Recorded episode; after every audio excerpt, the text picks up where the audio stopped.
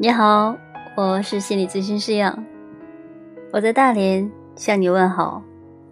又到周末了，我们继续来分享马贝尔卡茨的《零极限》。这一次呢，这个章节叫做“成瘾”。瘾头是一种记忆，所以不管记忆力有什么，我们都能清除掉瘾头，并且释放它们。你或许会这样想：我根本没有成瘾的人格特质啊，我没有任何瘾头。但，我想请你再次思考自己的结论。你知道思考也是一种瘾头吗？我们都对思考上了瘾，除非我们能。把事情给想透了，否则，我们确实很害怕自己可能不太正常。但是在实际情况下，只要我们轻松的放下，并且信任宇宙，凡事就能顺理成章，并运作的更好。食物便是另一种。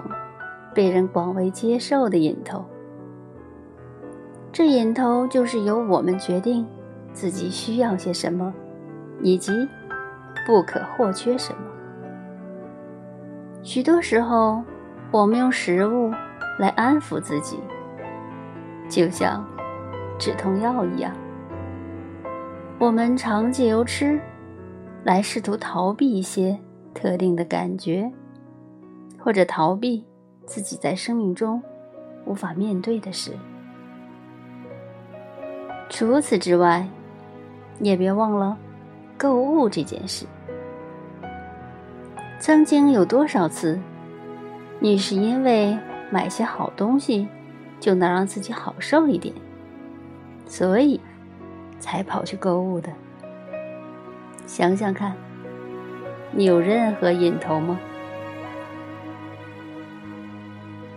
与其他事情比起来，成瘾或许得花上一段时间才能被释放。当然，念头是个东西，而且有它自己特定的样貌。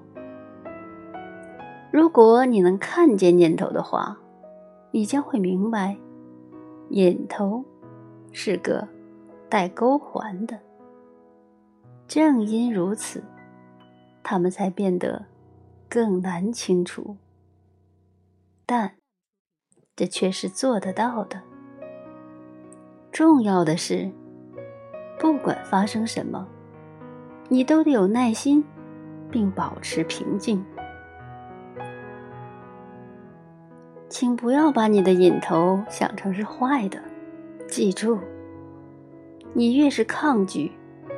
他就会变得更顽强。你可以尝试着去接受与爱你的瘾头，将你的另一个面颊，也就是那张爱的面颊，迎向他，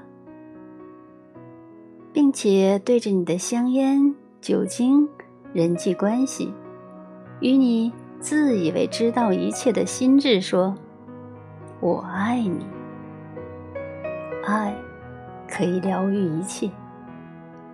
想解决难以搞定的事，唯一的办法就是去爱他们。你一定要有耐心。假如你做好自己的分内事，上天就会做他该做的事。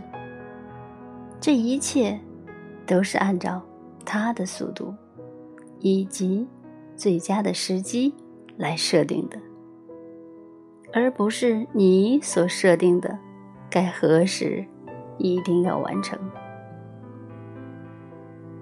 一切都总得透过这过程，而且最重要的是，你得避免让自己有任何期待。如果你能跟尤尼西皮里。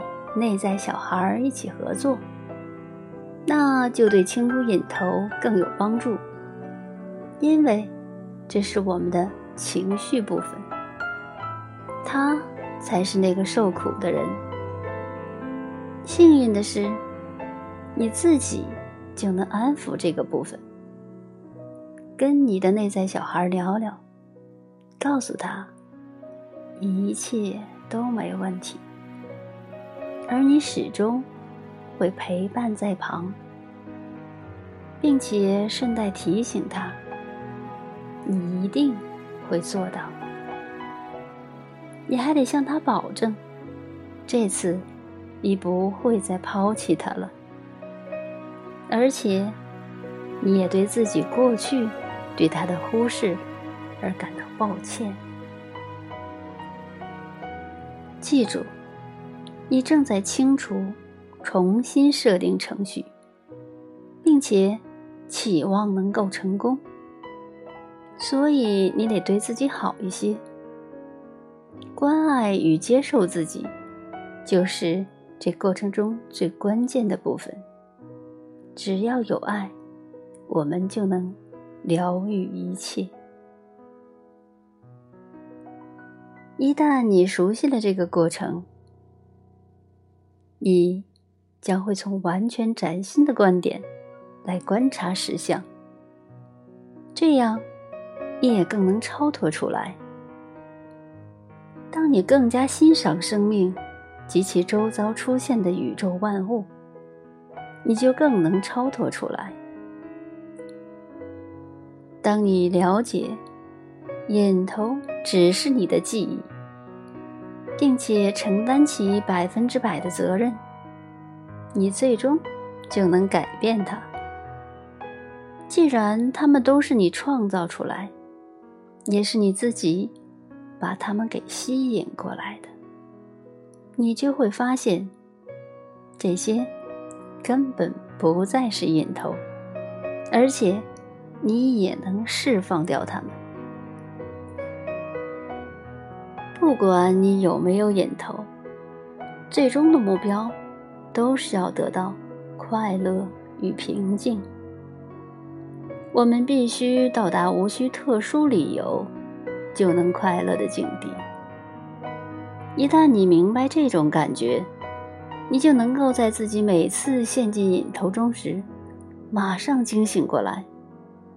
你将会因为希望得到平静与快乐。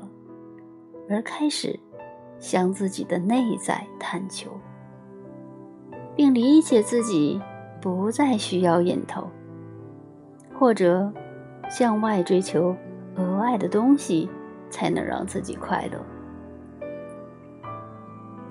一旦你能承担百分之百的责任，并且理解，并不是你，而是你的程序导致了这些引头。至于你所能够做的，就只是对引头说句“谢谢你”就好了。当你现在能够知道自己不再需要引头，并且能够释放它时，你就会感谢引头为你提供的越来越多的机会，并开始发现心中真正的喜乐。请记住，是你自己创造了自己的实相，自然也就只有你才能改变它。成瘾只是另一个成长的机会，它会让你发现真正的自己。好，接下来分享一篇呢，呃，译者吴品瑜女士的文章。再见，强迫型垃圾桶。一天，全家在浦东正大广场的猫头鹰餐厅用餐，偶尔吃些不健康但美味的饮食，再加上美式啦啦队的热舞相伴，还真是让人感觉很轻松。只是，当我发现自己……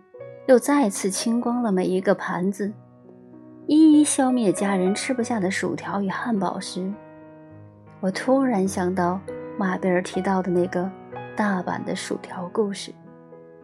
突然，我就停下了三十多年的食物强迫症，笑着跟一直很不能理解我这一行为的家人宣布：“够了，就是够了，我不要再强迫自己当垃圾桶了。”结果。他们先是面面相觑，几秒之后，竟全部拍手大笑，好像我得了什么荣誉奖章似的。我之所以变成强迫性垃圾桶，是自小就被父亲灌输了一个恐怖的观念：如果你没把桌上的食物吃光，下辈子就会没饭吃。把眼前的食物吃光，并不是为了食物本身的美味，而是害怕自己在看不见的未来会挨饿。于是，面对多出来的食物，我就像上了瘾一般，非得将它们通通装进自己的肚子里，才算安心。即便有时我都快被撑死了，还是硬塞。所以，常常发生吃一顿可以抵上好几顿的不正常饮食习惯。我很少因为饥饿而进食，只是觉得自己有义务清理人家吃剩的食物。现在，够了，就是够了。这句话不仅是对我的胃。说停止，而且还是对我这个成瘾行为说再见。好，今天就分享到这里，祝各位心安体康。